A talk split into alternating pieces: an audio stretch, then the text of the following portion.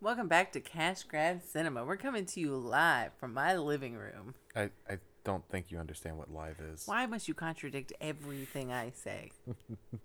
Anyways, I'm Ra- I'm Rachel. Hey, Rachel. Yeah, I'm Josh and Rachel now. I'm taking up both positions. Oh, it's one of those really cute portmanteaus. I love those.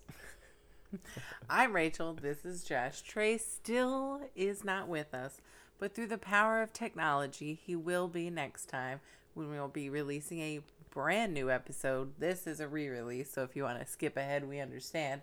We did have a new episode in the works for you, but tragedy. Tragedy struck. Oh yeah. Again. Again, this is the second time Yeah. that we've this. To, re-release episode, Ridiculous Six, is also a tragic loss of a previous episode. yep. This is the silver medal for what was going to be. We watched the film Volcano, and we had a great episode, and something went wrong with the computer, and we Mm-hmm. and, lost it. And this happened again. You were going to get a amazing, amazing episode. Let me paint you a word picture. so you're trapped in a weird alternate reality where the world has been overrun with some kind of pandemic, if you will. I'll give you a moment to uh, get that straight in your mind. It's hard to picture something like that. Mm-hmm. Hmm. Uh, Okay, well, now picture that you have a new podcast episode in the can, an episode about a very real Chevrolet employee training video from the 1970s called Selling Cars to Women. Yeah, yeah, it's absolutely fantastic. I, I will just pop in real quick with a correction. It's Chrysler, Oh, thank not you. not Chevy. Let's be fair to Chevrolet. Uh, they they got Joe Cocker to sing their commercials. I think they're legit. Well, just have all that have all that in your mind. And then picture that the audio file was corrupted. Yep. I'm sorry, I need a minute. Josh.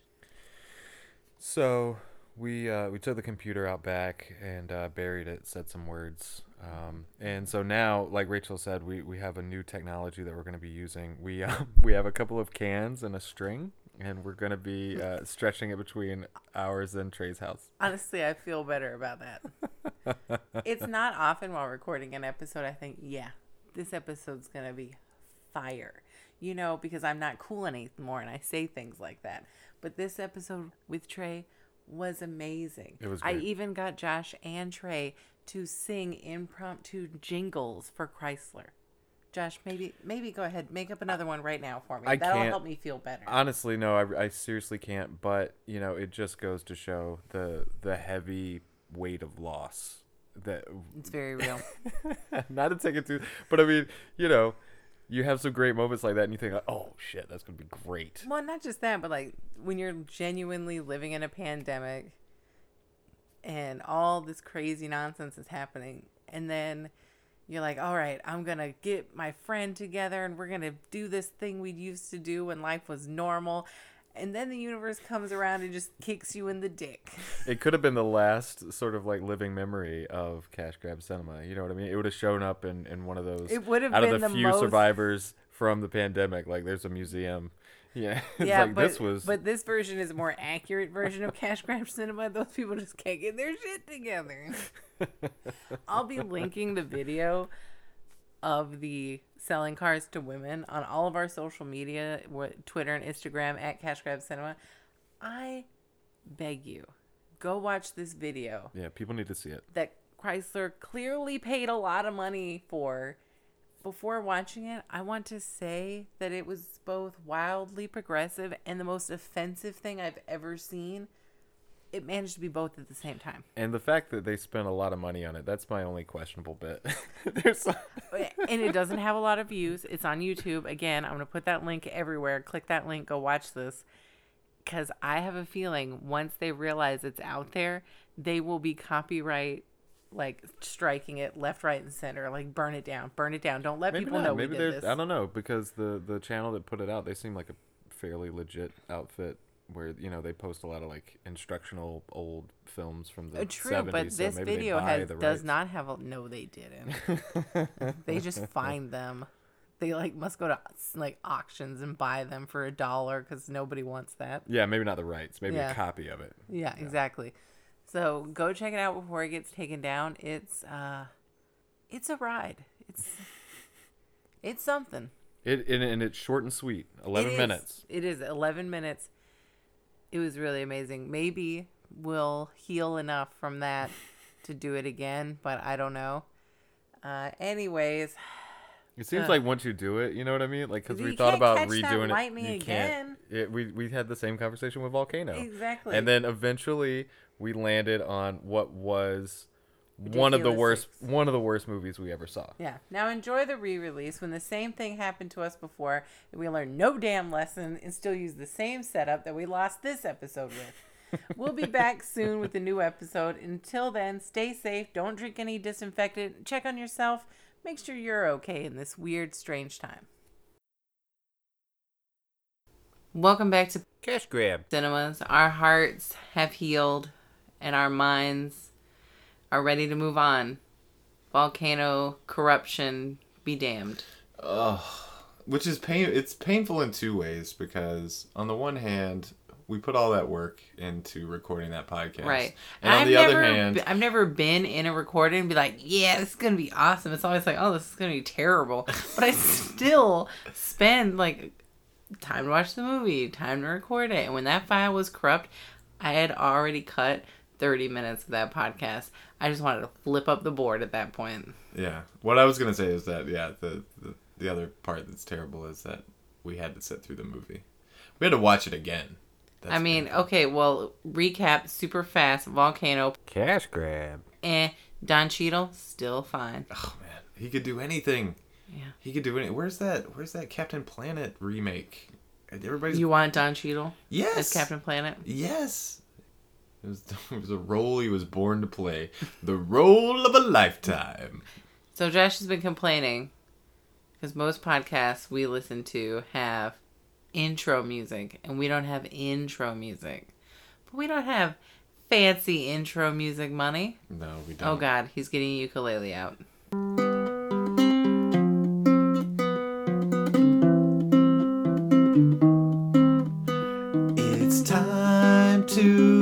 Talk about a kind of crappy movie. Yeah, we're gonna analyze and get it straight. It's Josh and Rachel.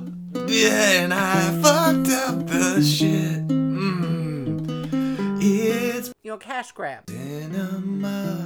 Yeah. Yeah, there you go.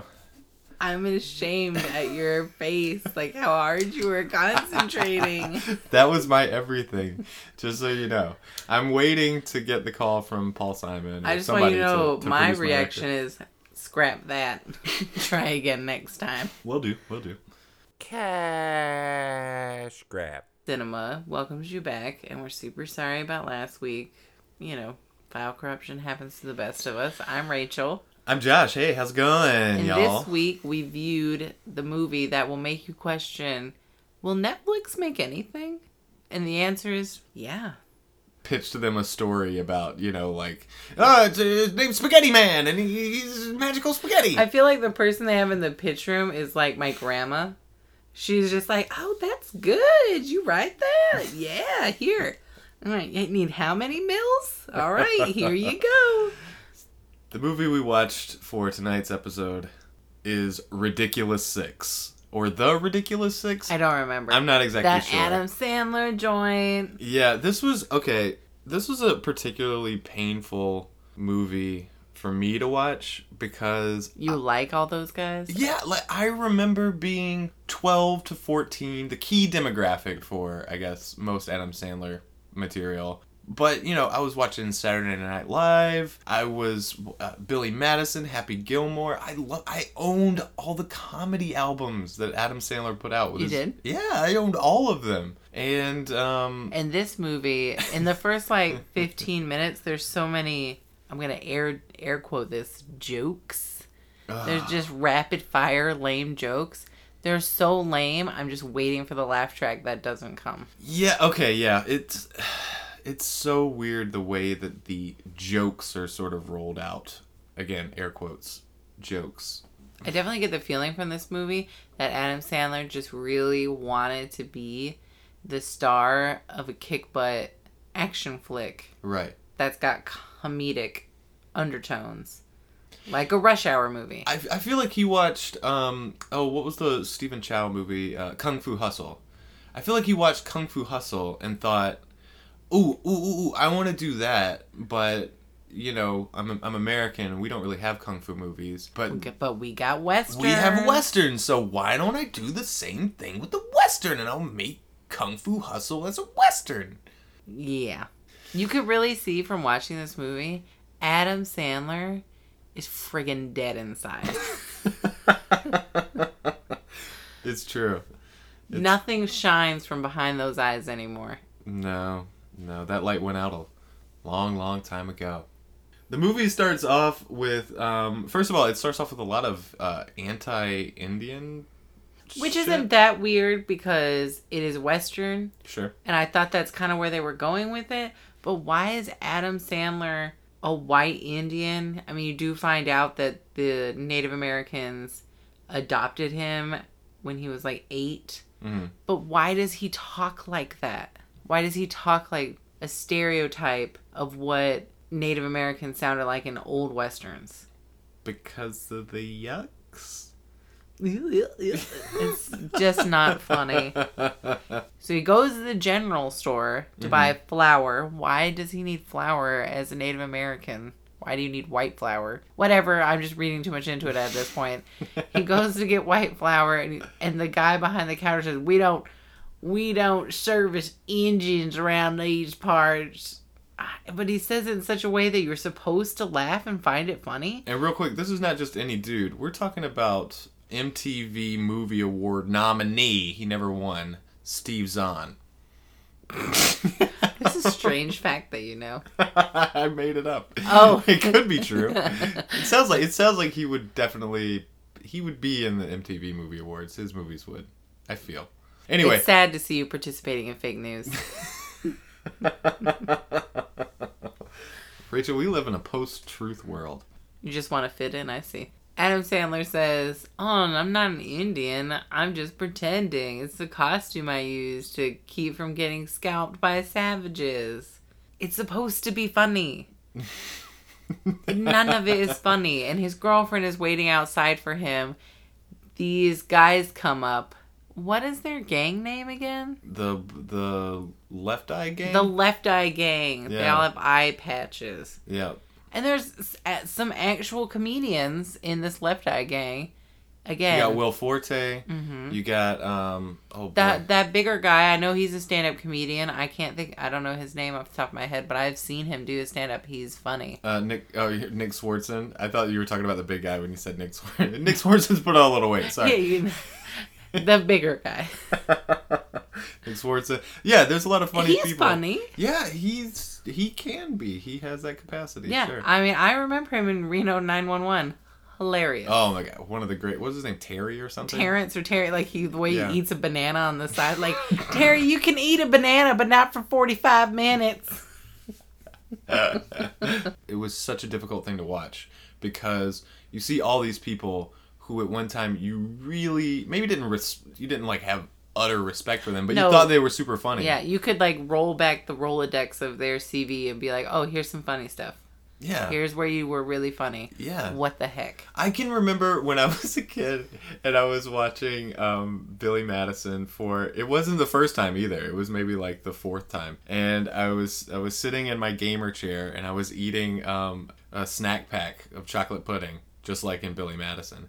And it comes to that point where the one kid is trying to read and he's having trouble with it and Adam Sandler like nudges his friend. He's like kid can't even read. I laughed so hard I spit chocolate pudding onto my pants. I remember that. I, and I got chocolate pudding everywhere. I had to get up and change my pants. He was so funny. Hey What Josh, happened? pooping your pants is cool.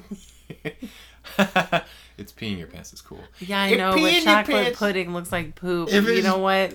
Fuck you. uh, you see what this movie, the Rid- Ridiculous Six, it brings out the worst in us. It does. So Adam Sandler, when he went in there to the general store, he took his knife with him. He comes out, sees this gang harassing his girlfriend or fiance, I can't remember. How did he know they were going to be there? Because he uses that knife to defeat them, and he took the knife as like an afterthought, like, ah, yeah, I know they're going to be here. And then you discover he's got magic running powers for some reason. He's got magic everything powers. They really, really oversold this idea that because this guy was raised by Apaches, that he is he is beyond mystical, and he is just that he is a sort of living god. Yeah, he's better than they are too. Like none of the members of his adopted tribe come close to matching his mystical powers. Adopted tribe. That's an interesting way to put it. But this movie is exactly why Marlon Brando refused his Oscar in 1973. this is a great example of this when he had Littlefeather turned down it for him as a protest of Hollywood's portrayal of Native Americans. Sorry, Marlon Brando, ain't shit changed. you really see this sort of come full circle when uh, Adam Sandler and his lady, after defeating the Left Eye Gang, they go back to the village where all of the other Apaches are. What's so weird is like the way that he imagines an Indian would speak, like the things they would say. I remember at one point he says like uh, somebody asked him a question and he says, "I'll answer you after I close my eyes to dream." What? What? You don't think, well, I, I don't know. I'll think about that. I'm tired right now. yeah. Like, why do they always have to speak in such mystical jackassery ways? I don't know. And and when he comes back to the village with his girlfriend and they're like on the horseback, everybody immediately starts clapping. Like they've been gone for maybe an hour or two. And they have no way of knowing what took place. No way. No, th- They're that- just so excited that their white tribe member graced them with his presence once more. They're just a super supportive family. That's what That- that is. you know, they're, they're like the ones that I'm just- overdo it. Like, oh, you ate your oatmeal. Way to go, hun. I'm just cynical. You're right. They're just so proud of him. Yeah, they're just so happy for him. Like, you did it. Way to go. You made it back on your horse. I mean, not by himself. He had his chaperone, but he did. I wonder if they knew what happened because they're Apaches. Therefore, they're mystical. Therefore, they were actually able to like astral project or something and They witness re- the whole thing. They really double down, oversell that, like how mystical and magical the Apache Nation is, while at the same time degrading them yeah. at every turn. It's almost like there's a bell curve of like if you if you do like dances with wolves, you, you know that's fine because that was you know tasteful and very human and very much it was more about like oh the, you know these are just people they're yeah, they're they're I mean, misunderstood so by much these other of people. that. So much of that movie is in native tongue, and that's a huge reason it took so long to find a production company willing to put it out. Right, right. So I mean, yeah, good for you. That's how Windtalkers even great, really showcasing people in a great way. This movie is just like I just make crap up. Who cares? After they get back and um, they're sort of settling in, a white man shows up at their village, and this white man is none other than Mr. Nick Nolte. If it wasn't such a terrible movie, Nick Nolte could have saved it, I think, mm-hmm. because I love me some Nick Nolte. But you can even tell he's just like, wow, I mean, I'm just gonna say this stuff. He's not acting; he's reading. I feel like Nick Nolte's constantly trying to fight off whatever gravel monster is in his throat, but in this, he just figured like, screw it. No, I'm gonna be, I'm gonna be a, like a chiseled, grizzled. I'm be as grab gravelly as I can. Hello, no, don't worry about me. Yeah, so it turns out this is the Adam Sandler's character's biological dad who had abandoned him before birth. Mm. Then later on, you find out his mom is killed, and that's how he comes to live with these Native Americans. The chief is just like, That's your dad. I mean, who cares if he abandoned you? Go to him now. Who would say that? Wouldn't he just be like, well, I mean, I guess don't be a dick to him, but he's probably don't don't get too friendly with him either. He'll probably just abandon you again. I would say don't kill him because others might come after his body. right. So don't do that. But yeah, if you want to, you know, keep your distance. Sure. I mean, he's a stranger to you, basically. Yeah. As someone who also was basically like just raised by my mom because my dad was like, fuck this shit.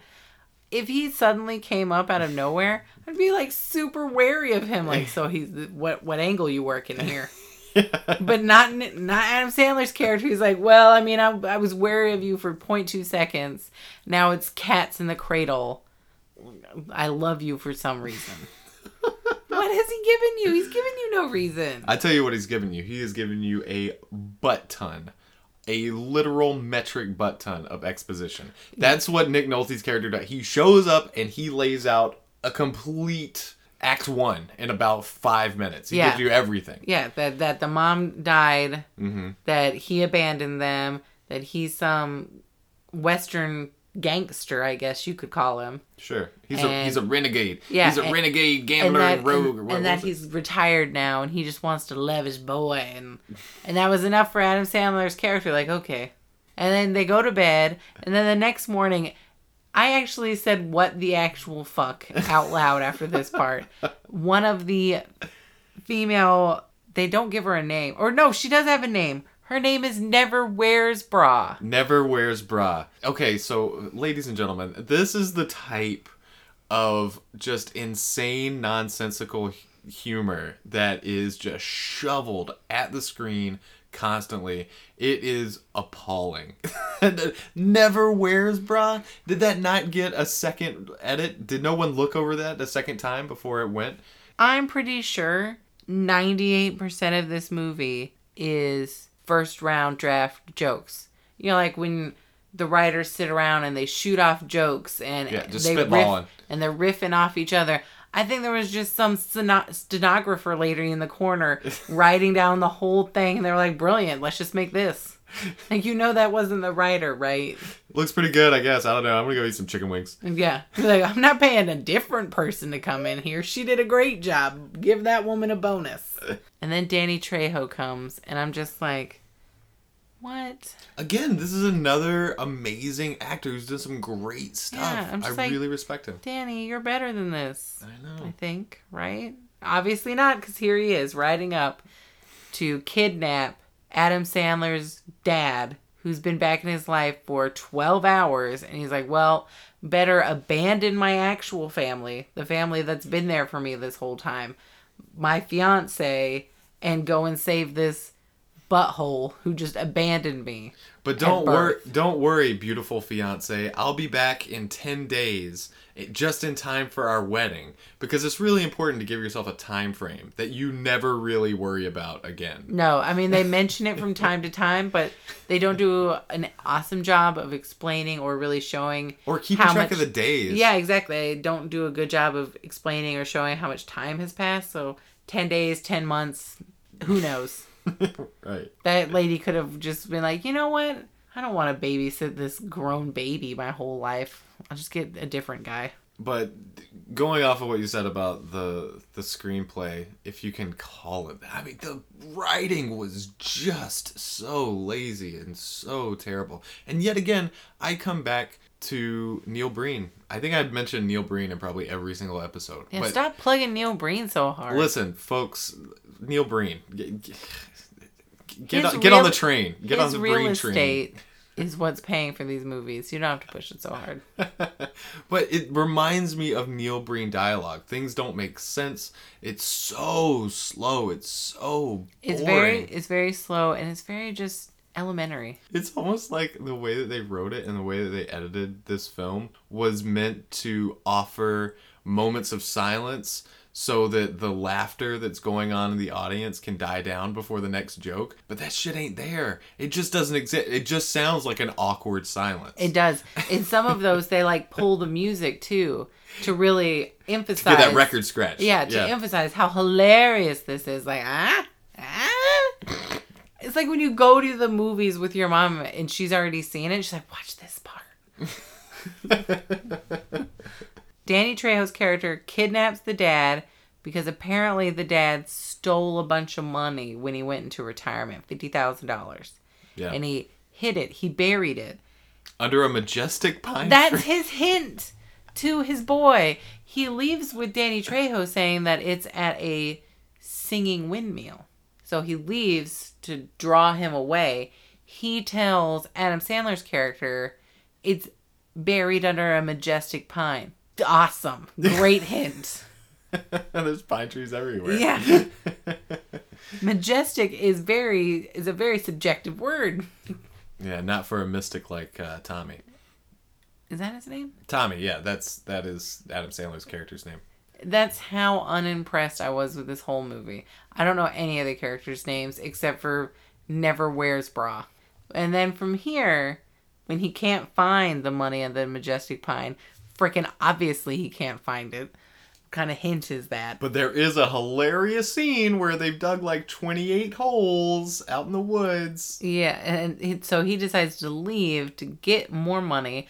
The chief tells him, "Well, you need to look white to blend in." He is white. what? He just has a wig on. Not even a good one. And then the chief says, "Well, you need to take someone else. You can't go alone. Um, take I don't know any of their names. Take Daniel. He does a great white person impression." And he's like, "Oh, hello. I'm Reginald. I like pumpkin spice." And it's just it was meant to be hilarious, and again, it's just like wah wah. Yep, just another flat fallen joke. It is. It's so sad. Fell flat. Just terrible. Don't worry, we we are we have just begun rolling out the true stars that occupy this film. The rest of the ridiculous six, Holy and the crap. movie from here quickly turns into Robin Hood. Yeah, it does in a lot of ways. Yeah, Mm-hmm. Ro- Robin Hood Men in Tights. Yeah, Yeah. but nowhere near as funny. Don't take him saying men in tights and sound like, oh, it's really funny. No, No. No. we're not judging it too harshly. If Actually- anything, we're being much too kind. Actually, I think that's a much that's a much better analogy than that of uh, or comparison than that of Kung Fu Hustle. I think you're totally right. They went for Robin Hood Men in Tights, and it just did not work. It did not because. Adam Sandler is not Mel Brooks. No, like they made jokes like, "Oh, the horse is suicidal." Hilarious. I wonder who this movie was sort of targeted to. Like, was it targeted to the 12 to 14 year old Josh? That was, you know, if I could go back. There's a scene where a donkey is giving Taylor Lautner a blowjob. I'm not gonna let my fucking twelve year old watch that. Yeah, I probably shouldn't have had access to those things when I was a kid. What donkeys? That's disgusting, Josh. No, What Adam kind of- Sandler what- material. What kind of admissions are you making here tonight? This is getting dark. It's called interspecies erotica. you just made this podcast not safe for work. I just miss my donkey.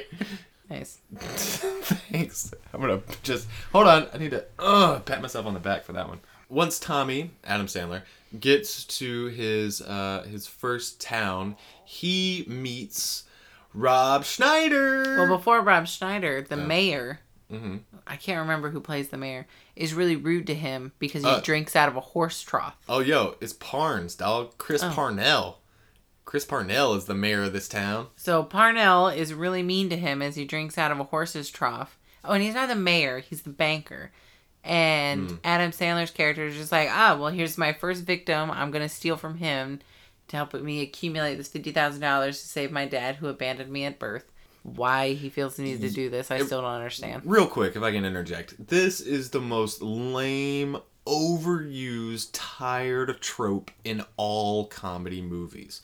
We need to save somebody. We need to do something. Oh, I know. We need to raise money in order for that to happen. It's the same premise as Happy Gilmore. Mm-hmm. It's just that his dad, his grandma, is the dad, and saving the house is now fifty thousand dollars of stolen loot.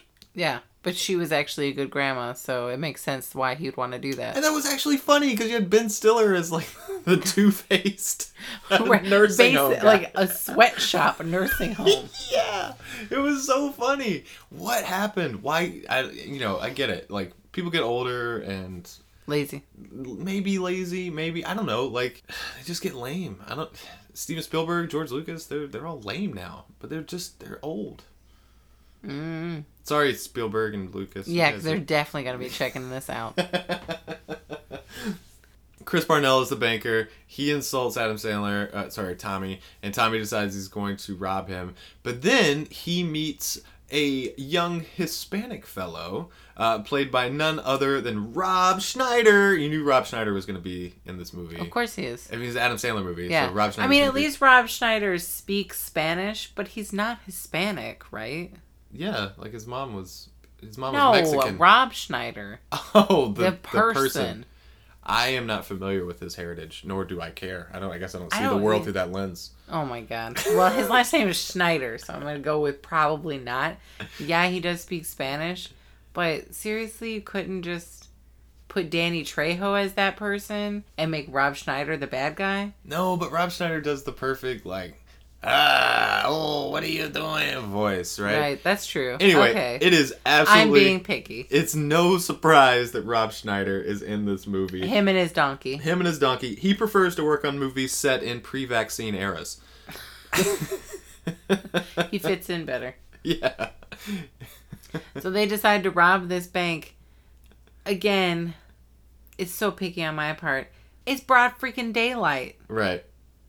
Why? Why? I'll tell you why. Because Tommy. They're easier to light. because Tommy is Tommy is so mystical that he's able to break into the top floor of this bank by climbing up the wall with two knives. with two knives. and then he Two bre- knives, Tommy. And then he breaks open the safe by chanting.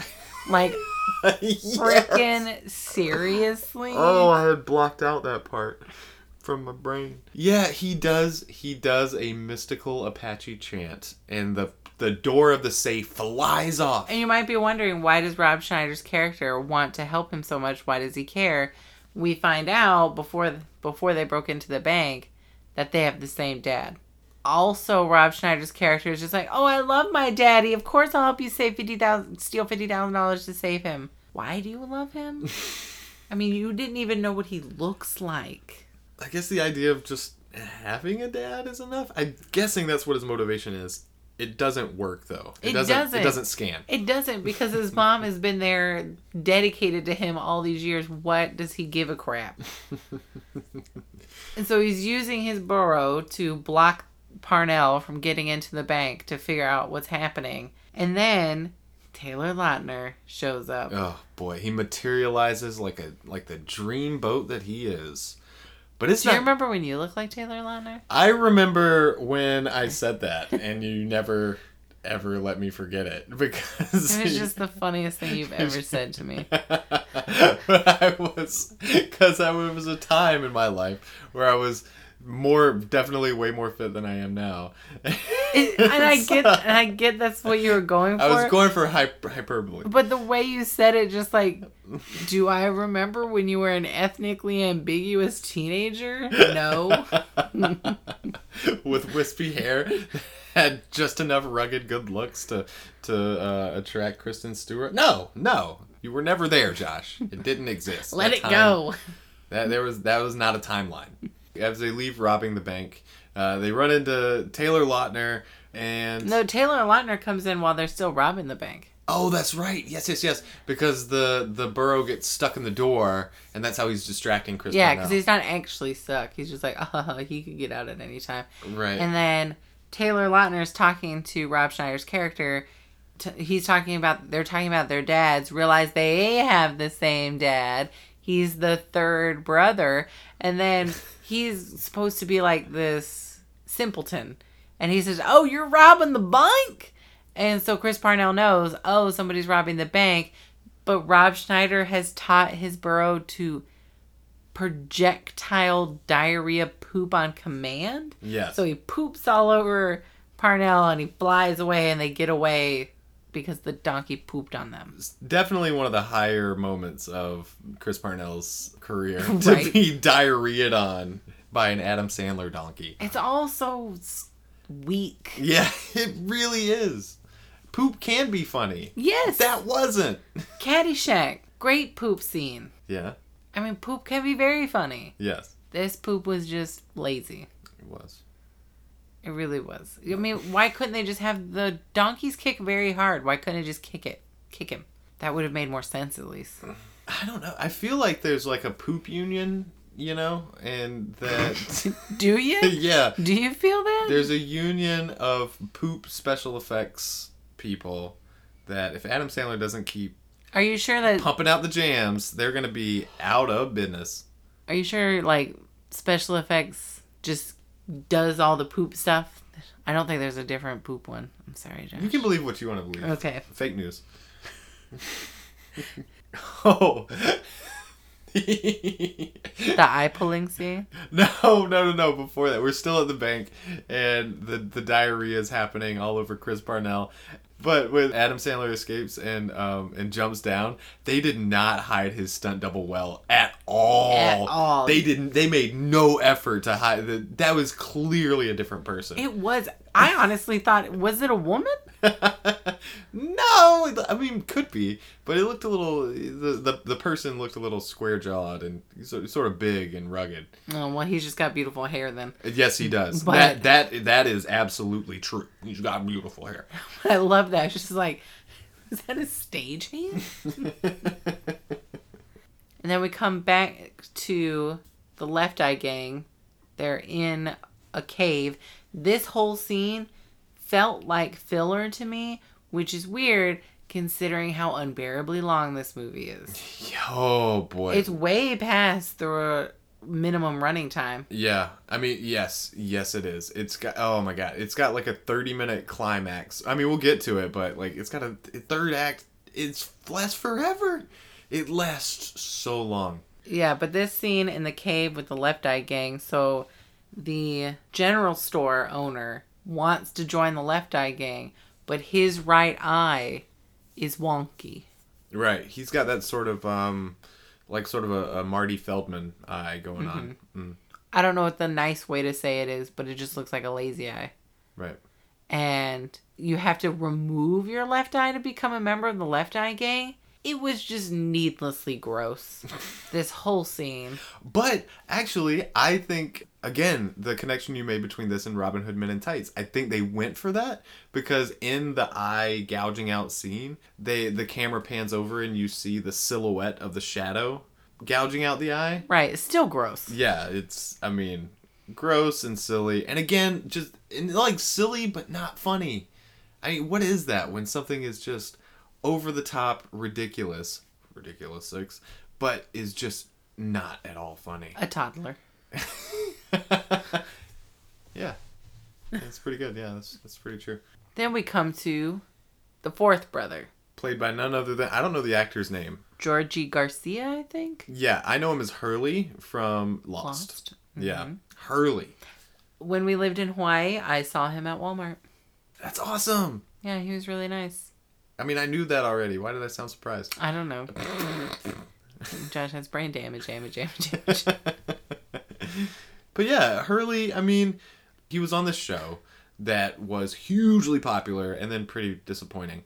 But hugely popular. He could have done anything, you know? hmm But what does he do? He does ridiculous six. Let's talk about his character. Let's unpack his character a little bit. What's to unpack? He's just like a big guy who makes moonshine. His mommy's dead. He finds out that he's a brother. I don't know how they're being able to communicate this well with him because he does not speak English. He doesn't speak. He's like he uh he just sort of grunts and moans. Yeah, he's you know just grunty. yeah. And I but they're communicating fabulously with him, so he's also figured out their dad is his dad, Yes. and he's also really into saving him. yeah, he's on board. Everybody's on board. They're all on board, but on board to, board to the point where they're they're like love him. Yeah. Why? I get that you wouldn't want him to die of a heart attack or whatever, but why would you love him? He did nothing for you. It's weird. It is super weird. And it's interesting to note that, uh, again, yet again, we're reminded of how mystical Tommy is because he's the one that can sort of. Yeah, you can like speak in tongues with him basically. I mean, I don't want to assume to know something. I'm pretty sure the members of the Apache tribe can't just mystically speak any language they want. We meet Hurley. I'm going to call him Hurley for the rest of this podcast, but we meet the fourth brother, big burly guy. He's a mute, uh, effectively. Then they go into yet another town, and we meet another staple of Adam Sandler movies, Mr. Steve Buscemi, ladies and gentlemen. Excellent actor who's been in tons of great movies. Great movies, TV shows. Yeah, uh, Boardwalk Empire. Yeah. yeah, yeah. Like that was huge for him. Yeah, dude. He's been nominated for tons of awards. He was, sure. Mis- he was Mr. Pink in Reservoir Dogs. I mean, he's amazing. What is his entire purpose in this movie? He he's there to make the exact same ointment joke th- throughout the film. Yeah, he uses the ointment for um, Shaving. shaving, toothaches, for a rash on one of the on the big character's balls. The For, for the donkey ass, yeah, and then and then he so he puts some ointment on his hand and sticks it up the donkey ass, and then he takes it out and then he licks his he fingers. cleans his teeth yeah, he cleans with his, his fingers. Right. Yeah. Yeah. Yeah, but don't forget the second thing he's there for: more exposition. Yeah. He's very good at uh, laying out what I don't even remember what he said. It's about the gold in the bar. Yes. There's a nugget of gold hanging in the bar. They want to steal it, but everybody who tries to steal it loses their thumbs. Right, and that bar is owned by uh, Harvey Keitel, who plays what's his name? Smiley? Is that what his name is? Or Happy? Something like that. Uh, Mr. White from from Reservoir Dogs. they must have had the same the same agent. But right used. after you see Steve Buscemi, you see Terry Crews, and I'm just thinking, damn it, Terry Crews and Steve Buscemi, did you even read the script? You're just like, yeah, I'll do it. I feel like Steve Buscemi must have made some sort of blood oath, yeah, and he like can't get out of it now. right, right, right. Like ever since the Wedding Singer, Yeah, he's been locked into some sort of Faustian deal with the devil. But Right. yeah, but then there's Terry Crews. so and, Adam Sandler's the devil. and I. no, if he was, this movie would have been way more popular. Yeah, it would have been, you'd be a lot more charismatic. But Terry Crews, I, I'm not, I wasn't that surprised to see him. You know, he's done all kinds of stuff. He's done um, Old Spice commercials. You know, he's like, Those Old Spice commercials good. were funny yeah, though. yeah, they were. But it, Terry Crews just seems like somebody who's down. He, does seem like down. I mean, he just did the hot ones on Oh, First yeah. We Feast, which was hilarious. Check it out. He's now got Brooklyn Nine Nine, and it's like his third TV show that's made it over a hundred episodes. Right. You don't got to do this crap anymore. I know. It's you know what? It just seems like he enjoys working. That's that's what it seems to me. well, then go hit the gym. He likes that too, obviously. He's obviously been hitting the gym, girl. I think Josh needs a moment. Do you need a picture of Terry Crews? Take you to the bathroom I carry around a picture of Terry Crews everywhere I go in my mind. and your wallet. And then brother number five, Luke Wilson, wants to talk to the bar owner. What did you say his name was? Smiley. About the dad, because they used to run in a gang together. How serendipitous that in front of all the other brothers, he brings it up. And just by the way, it's almost like they were. It was this amazing time crunch to get all the brothers revealed because the second that Luke Wilson says that, Terry Crews is right next to him. He's like, "Hey, that was my dad too," or something like that. No, they never say that because you go like they say, "Oh, Luke Wilson, you're our brother too," and he's like, "Cool." Cut to them trying to steal the gold, and Terry Crews is there, tacked on brother number six. Doesn't even get his story, and then it is kind of funny, but not really. But the funniest, I'm being generous, the funniest joke in this whole thing is Terry Crews saying, "You know, I just want to be the one to tell you guys, you know, I'm black." and I hope this doesn't ruin anything for us. Because I've told other people, and you know they've been kind of jerky about it. and they're like, "Oh no, we love you, brother," and like that's the funniest joke, and it's not. It made it was me, kind of funny. yeah, it made me go, "Huh." Yeah. Uh, Uh, poor Terry afterthought Crews. sixth brother, I'm just here for the ride cruise. Uh, Do you think that Adam Sandler tacked him on his last because he's jealous of how handsome he is? could be? That's that's what I'm going with. I like his character in Brooklyn Nine Nine so much because like he's this big, muscly, tough cop, but at the same time he talks about He um, cries a lot. he, he cries a lot. He talks about um he, t- he talks about Breathless. Like he really likes he likes old French cinema. Know, right, and so he's really into yogurt. Yeah. the gang's all assembled. We finally we finally have put together the ridiculous six, even though it seemed like a rush job. They hatched this plan. to steal the giant nugget of gold. Right. Luke Wilson goes in, buys Smiley the best scotch as an apology Mm-hmm. to try to get him drunk. It's just like a, a clusterfuck. Right. It's the most hodgepodgey plan. it's like they put. It's like they patchworked three separate plans into one crappy plan that doesn't right, work. right. Like Terry Crews's role is to tie the nugget of gold up on this rope that Luke, that not Luke Wilson, that Rob ah, Schneider. Rob Schneider drops through the chimney. He ties it up and it gets stuck in the chimney. Like, well, friggin' of course it does. It's huge. Chimney's made for smoke Right. that moves and bends. so it gets stuck. They're about to get caught by Smiley. And so the next great, the plan B is run. Right. Well, why didn't you just do that from the beginning? Yeah, that would have worked so much better. You probably wouldn't have noticed, but you took so long getting there. And stupid ass Rob Schneider lifting nuggets. Dude, I wish he would get donkey diarrhea. Brutal. Sorry. Smiley has two guns, comes out, tells them all, like, next person who moves gets shot. And so they all do that freeze frame, but we're still moving a little. this movie. Yeah. This movie. and to save them, Rob Schneider's character comes running through on his burro with the shovel and hits Smiley, he says with the intention of knocking him out, and it knocks his head off. yes. And then he walks around shooting his guns like chicken head cut off style. The CGI is so crap Yes. in this movie. I think that was a practical effect, and it was crap. And usually, practical effects are better than CGI. yeah, if you're talking low budget. Yeah, yeah.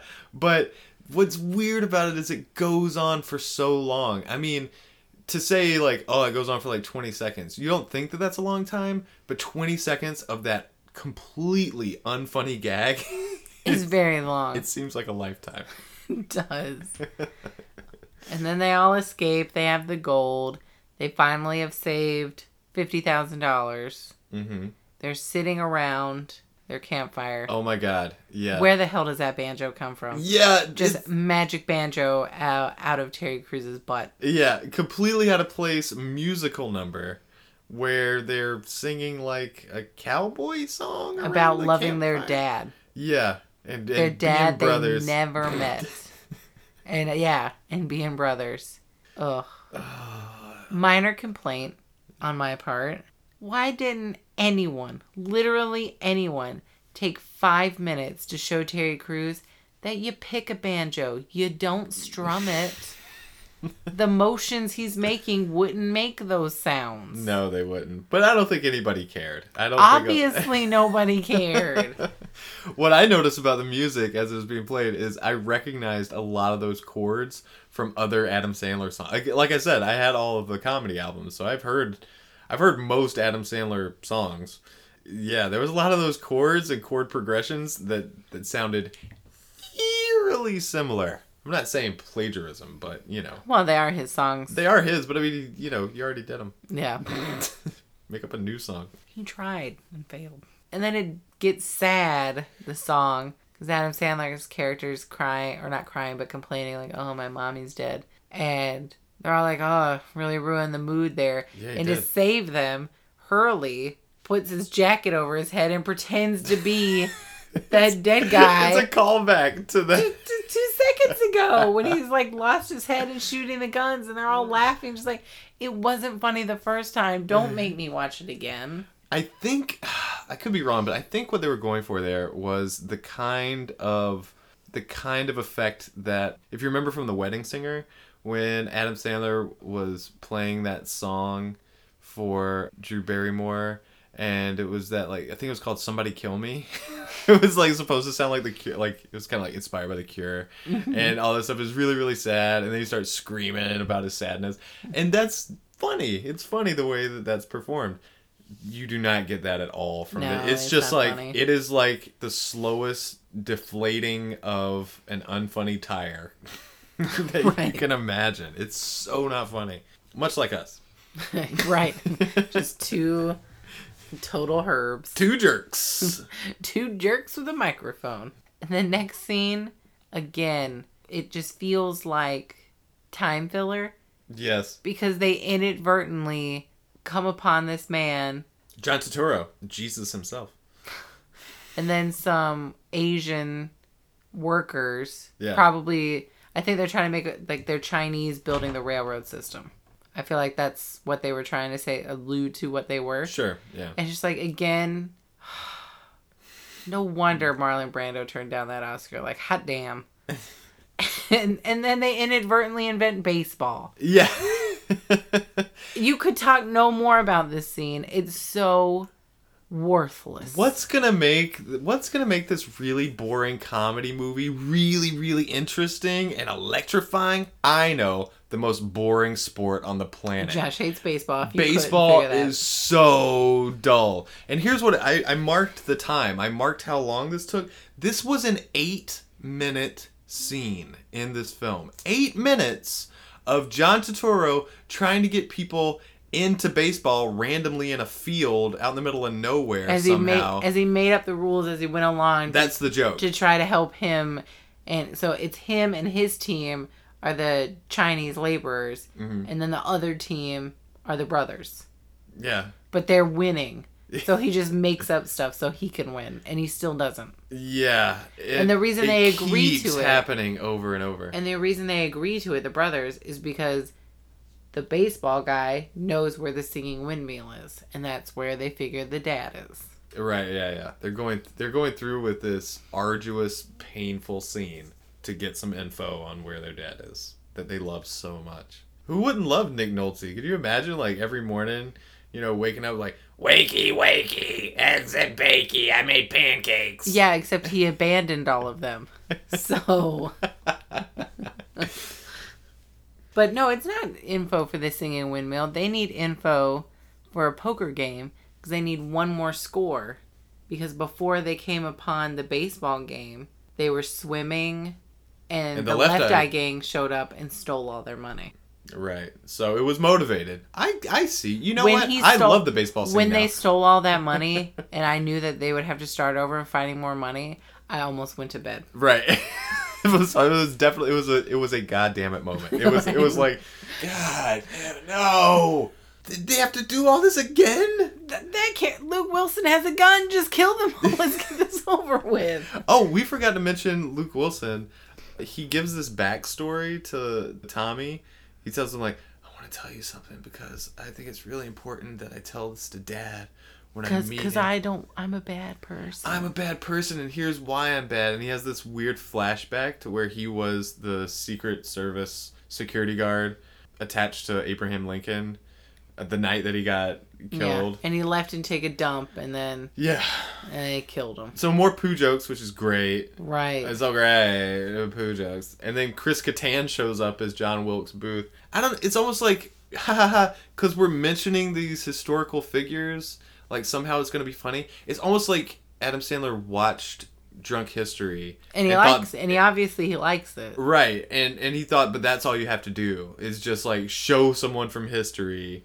Make them a famous person now, but Yeah. dress funny. Yeah, and that's an, that's all you need. There was nothing funny about it. It wasn't. It wasn't funny. And the thing is, like, none of these jokes are are not funny because they're too offensive and they cross a line and they they insult some sort of like sensibility. They're not sensitive. That that's fine if it's funny. You can be Yeah. offensive if it's, if it's funny. I think there's like there's tiers to it. You can be offensive and just funny. It can be offensive, make you think about it, and be funny. Sure. Yeah. Like there's all different ways to do it. Being offensive and getting it right. This movie, albeit mildly offensive, if you are an indigenous American Or Chinese. or Chinese, it's not freaking funny. Like it's not funny. Even if I was Chinese or indigenous American, it's just like, no, It's not funny. And not because I'd be all butthurt, because it's not that offensive. No, it's not. It's very it's very light. It's lazy. It's lazily offensive, and uh, to me, that's just like, come on. It's playing off of the most simple, rudimentary, and frankly outdated stereotypes that, like, all of these things have been said before ad nauseum. you are not reinventing any kind of wheel. No. By making these jokes because they've been made and Yeah. they and other people have done it better. right, yeah. I mean, if you want to be offensive and funny, like Blazing Saddles, offensively hilarious. Yeah. Oh, totally. Yeah. Maybe that's what they were going for. Blazing Saddles meets Men in Tights. Yeah. So like a real nod to Mel Brooks and his genius. Yeah, And, were really ju- insulting it. I was about to say they were just like, well, let's just shit on all that. Let's have the donkey diarrhea spray on it. While Rob Schneider claps. Don't get your kids vaccinated.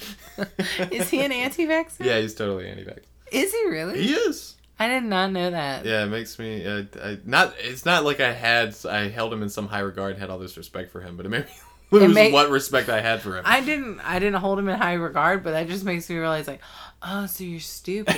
Cool, cool, cool, cool. This might be the strangest thing about me as a Southern person. Do you know what I really like? The Confederate flag. why, why do you like the?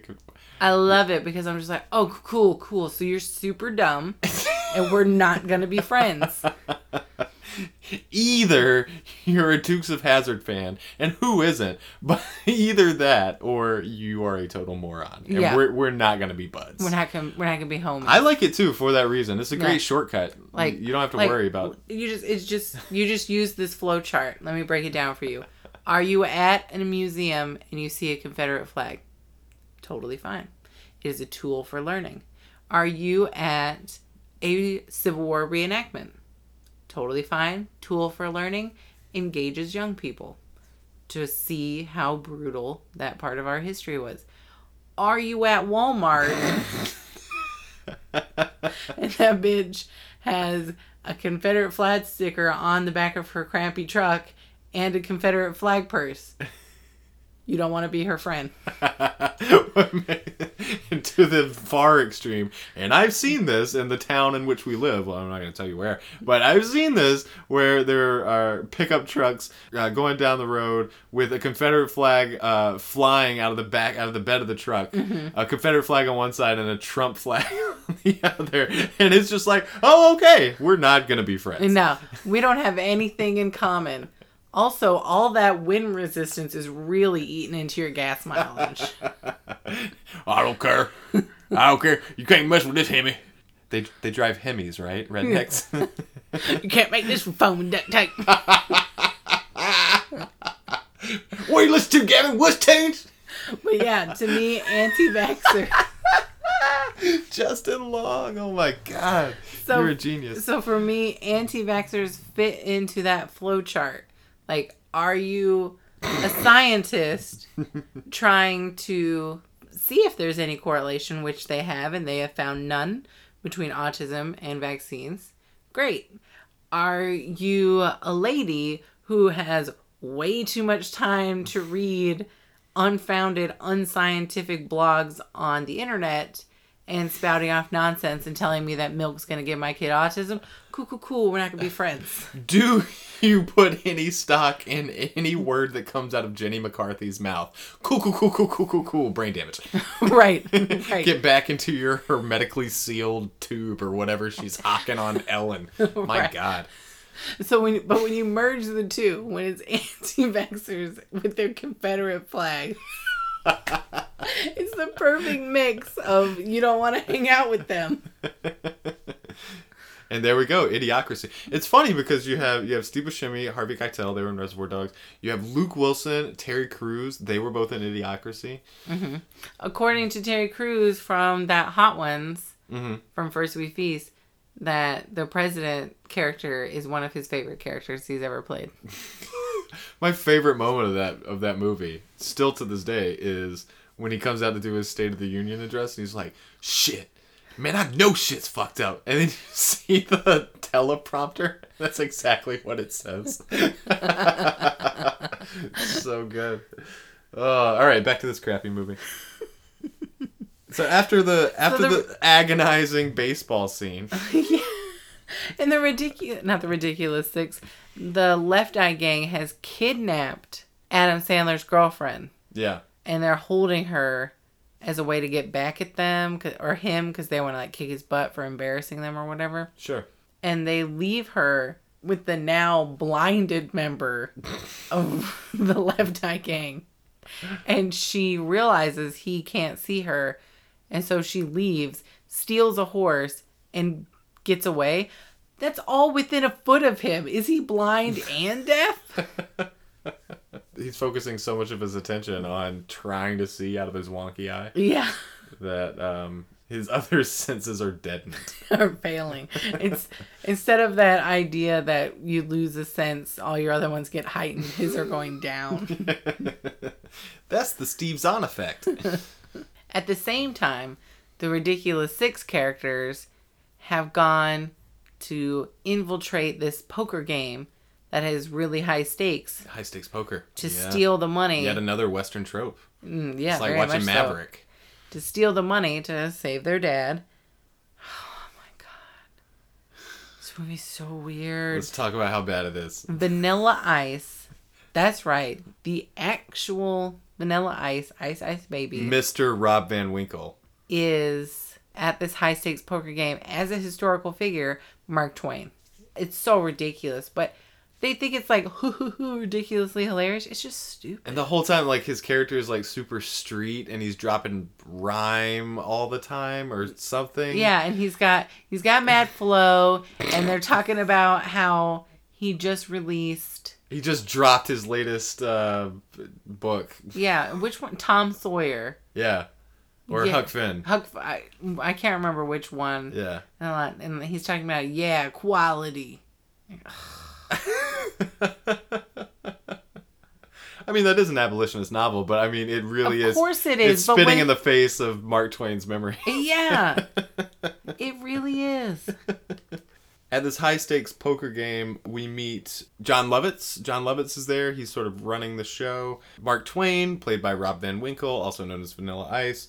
And we have David I'm sorry. Only known as Vanilla Ice. If you actually know his real name, you're not a real fan.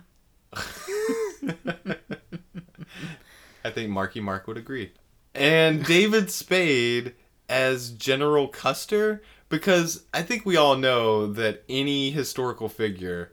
Yeah, They, but you forgot one of them. Who did I forget? The sharpshooter, played by Blake Shelton, the country singer, who also stars as one of the judges on The Voice. He took a long weekend from The Voice to uh, come and play this bit part as Wyatt Earp. Oh but my see, god! that makes sense because I've never seen him in anything else.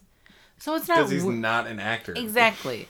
so it's not weird that he would be in this weird movie. It's, Right. not, it's not that unusual. He's more like a folk artist. But there are country music artists who have started movies and they've been really good, like Tim McGraw, Reba The McEntire. Side, Reba McEntire, Tremors. uh, Dolly Parton. Yep. Nine to five and Mm-hmm. everything else. They've done both. It's not weird that Blake Shelton, who is hilariously unfunny on The Voice, would do this hilariously unfunny movie. He's got no frame of reference. No, he's just like, I'm hilarious. Of course I'm going to be in this. yeah, I'll be right there after I'm done watching Two and a Half Men. God, it's so funny. It's so funny. Also, later seasons of The Big Bang Theory. Oh my god, it's so funny. I love it when they complain about their girlfriend problems. So, um, Real quick, this is a this is this is a bit of a stray. Why is it that all TV shows, I wouldn't say ma- that are mainly geared towards men, you know, most of their audience is male. They start out that way. And then if they gain literally any traction with the female audience, boom, it's all romance. I don't I don't know exactly. Apart from there's some stupid TV executive that's just like, yeah, well, we're getting these numbers from this demographic, but we need their girlfriends and significant others too. But if the if their girlfriends and significant others are already watching it, why do you need to change the formula? I get that you need character growth, but why does it always have to be relationship? I don't know. Yeah, that's the dumbest sh- shit. It's like it's like making somebody like making a couple in a sitcom have a baby or get married or uh, anything. Something that's definitely going to change the relationship, right? Right. It's gonna but I mean, you could buy a tiger and it would do the same thing. Just work that into every episode. right. Uh, oh, I'd love to solve your problems, Billy, but I've got to go take Sheba for a walk. Okay, this is what I found most annoying about Vanilla Ice as Mark Twain, and actually this entire scene. Everything that comes out of his mouth is immediately followed by the word satire. Right? They, they say things that are clearly not satirical in the least. They, they have no, not an ounce of, not a shred of, of satire to them. But because Mark Twain, it's fa- like it's like they they reference the Wikipedia entry for Mark Twain. It's just like, oh, he wrote satire. Let's just work that word in. They the didn't read the whole Wikipedia entry. It was like the first little paragraph where you get the cliff notes of what the rest too long didn't read. Yeah, yeah, yeah. I'm like, ah, satire, boom, I love that word. Throw it in there. That's all you need to know about old Mark Twain.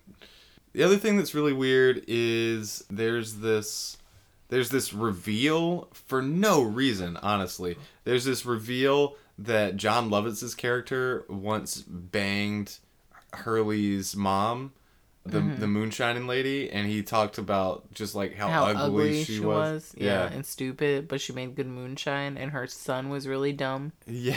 And yeah. he couldn't, and he sang for quarters, but he couldn't actually sing. He just grunted And so then he goes off to like make a drink or go somewhere, I don't know. to get the last of that moonshine that he uh, had. Right. And then there's Hurley and he's seeing red. And he's singing, but not really. He's grunting, and that's how he knows that's the kid. Right. And then he kills him? No, he doesn't kill him. I don't know what he does to him. I don't know. But all that foils the plans and makes it harder for them to steal the money. But of course, they still get the money. Yep. And then they escape. And it's just all so. At this point, I just kept checking, like, how much longer? How much longer? How much longer is this? And it just kept going. Like Josh said, it just wouldn't die. No, it wouldn't. They get the money and finally they get to where The singing windmill is. the, the singing windmill. So we get Nick Nolte, you have your uh, Danny Trejo, and there's a showdown. There's finally a showdown. What's weird about this showdown is typically in westerns you're kind of rooting for the hero. In this showdown, I wanted everybody to die. right? I wanted some massive amount of dynamite to just take them all out. Yeah. just let them all fall. They just, give Danny Trejo the money. Mm-hmm. Like, just leave. Yeah. And then they reveal to Nick Nolte that they actually got double the money. So- Yeah, because the Left Eye Gang is now on their side, Right. and they gave the money back. So they have, they still have fifty thousand dollars left. And then Danny Trejo and his gang comes back, and that's when Adam Sandler character sees Danny Trejo's tattoo on his hand And yeah. and realizes that's the guy who killed his mom as a child yes. or when he was a child. So he kills him. And now here's the weird thing, like was that not like the weakest kind of like Batman esque story about your parent getting killed? It was also so unnecessary. Like she could have just died from the flu. Yeah, cholera, Yeah. He would have still had the same dysentery. upbringing with his Apache family. Yeah. You didn't need to add this extra layer. No. I mean, it's not even a layer. Like the cellophane wrapping on this movie. I wouldn't even call it a layer. You can still see through that bitch. the cheesecloth. Yeah. Full of holes. Oh, but it's just so stupid. So he kills Danny Trejo, and then there's another sort of like showdown that takes place. Because the gang comes back Right. and the dad reveals that he's a bad guy. Well, a flippin' course he is. and he just wanted them to do all the dirty work and steal the money for him because he's so famous. Right. He's such a famous bad guy. And he wants them to join his gang. And they refuse. They reveal that there's a bomb in the bag that they gave the gang. It's not actually money. It explodes. And uh, there's another showdown. And I just can't be bothered to remember what happened after that. Nothing memorable. Ugh. Yeah. It was it everything was drawn out for so long. It was and- pa- the pacing is Yeah. so off in this movie. Yeah, and th- this whole this whole I guess you would call it a climax scene. I'm guessing you call it this is a showdown, so it's got to be the climax. Mhm. But it goes on for easily 20 minutes. Right? Yeah. And then the the denouement takes like another 15 minutes. Like it takes that long to resolve everything and fit in all the last minute jokes about like and now the stupid brother is doing this and now the Hurley brother is doing this. It's oh, terrible. It's painful. So Adam Sandler's character marries his beautiful fiance. Not never wears bra, but the other one. Yeah. And then Taylor Lautner comes back with him and he gets a girlfriend who is also a member of this tribe. Mm-hmm. And they're all together. Adam Sandler's character finally realizes that his adopted dad is the best dad. It's like, well, no freaking kidding. We the- all knew that within 15 minutes of the start of this movie. He's the one who taught you how to climb up walls with knives. yeah. what did Nick Nolte ever do for you? He didn't teach you to climb up walls with knives. That's love. If your parents didn't teach you to climb up walls with knives, they don't love you. Did your mom teach you how to climb up walls with knives? No. Did yours? no, they were too busy saying Jesus. Aw, poor preacher's kid. yeah. So we've come to the natural conclusion of this. I say natural. In all honesty, I can't talk about this movie anymore. so let's ask ourselves is it a. Cash grab. Josh, remind me, and others. What is a cash grab? A cash grab. is any type of media that is made solely to make money and not for artistic merit, not for an artistic purpose. That's Ching ching, cash grab. Can I say this is definitely not a cash grab? Because were they trying to make money? That's my question. I don't know. I I don't know. I think I think it is a Cash grab. Of course it is. but yeah, yeah, it's definitely a cash grab. but I think it's a Cash grab. after the fact because I don't know exactly how things work work with Netflix, but I'd like to imagine that they just cut you a check, and so you've gotten your money already. Right. So you, you get you get your payday in advance, And, then, I'm sure with like clicks you get more. Apparently this movie has some sort of strange following. I don't know if it's for the Schadenfreude of it all. They love it because it's so terrible. I'm not really sure, but apparently it is one. It is kind of recatapulted Taylor Lautner's career. I'm serious. A donkey, a donkey sucked his wing wang. That's what it took to catapult him back up there. Uh, they tried the same thing with Tone Loc in Ace Ventura: Pet Detective, and it didn't work. He was already too high. The brightest stars burn out the fastest. Oh, Tone Loc. I feel like this movie was meant to be one of those kind of things where, like, if I watched a movie, a comedy, and Tone Loc was just like a background player, I would be like, oh my gosh, Yeah. that's awesome. I feel like that's what this movie was trying to do with every single new reveal of the cast. Right. And it, of course, it wasn't shocking. Oh, like, oh my God, Rob Schneider's in an Adam Sandler movie? Whoa. That's not shocking or cool in any way. Yeah, I really like it when it goes the other way. Like, in I know that you're not a fan of Punch Drunk Love, but I'm a huge fan of Punch Drunk Love. I, think I can't say that I am or am not. I haven't made it through the first 15 minutes without falling asleep. Right. Well, whatever. Uh, but I like it when it goes the other way when really broad, silly, over the top comedy actors play subtle roles in um, really interesting sort of indie films. That's great. Doesn't work the other way around. I mean, Luke Wilson was Richie Tenenbaum from the Royal Tenenbaums. I mean, he's been. He still com- he still has comedic roles though, so it does work. It doesn't work in this instant because they had already pumped the movie full of like, well, look at this surprise actor. Nobody's surprised by this. No. No. No. There was nothing surprising. There was nothing that happened that we didn't see coming 10 minutes beforehand, and we were already bored with it by the time they showed it. Yes, That effing baseball scene. My God, that you get no forgiveness for that. that was brutal. That's mean. I actually left to go get a snack, and Josh paused it. I was like, "No, no, no, just keep keep it rolling." Maybe by the time I get back in there, it'll be done. It wasn't. So I say it's a. cash grab. What do you think, Rachel? Of course it is. Okay, definitely two Cash grab. here, and There was just nothing artistic about this movie. No. There's nothing you can point to and be like, oh, well, that was good. right. Everything is mediocre. The sound, the lighting, the camera work, the editing, The special effects were the terrible. special effects. Yes. Let's just call them effects and remove the word special. they were special, all right. the writing, the acting, everything just smacked of mediocrity and nobody cared. no, nobody cared. And again, I think I think it was like Netflix cut them a check, and they were just like, "Oh well, you can kind of do anything. Yeah. it doesn't matter." That's exactly like this is the movie that makes me think like so. I mean, like Netflix will do flipping anything. So if you have a movie idea, They'll greenlight anything. Yeah. if you got a movie idea, go hit up the probably elderly person who passes those through who's just really proud you've tried so hard. Be on the lookout for Stephen King's Lamp Monster. Ah, ah. All right, when can I have it?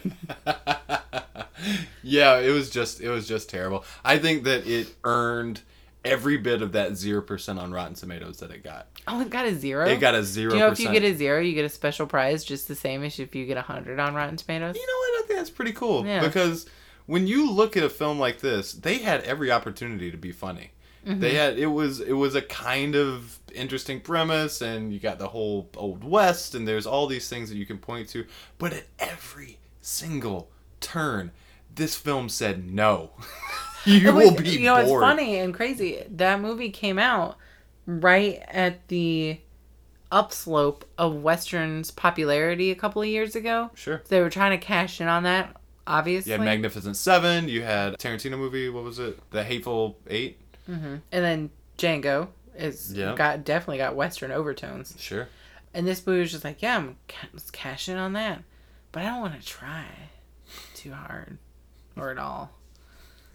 I'm not gonna memorize my lines either.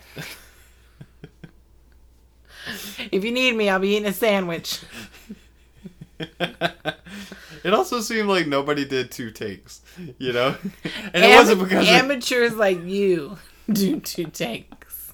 they just couldn't be bothered. Yeah, Did we get it? Ah, I think so. All right, let's move on. yeah. This isn't like blank check where Coca Cola was like, no, no, no, we don't have money for two takes. You get one.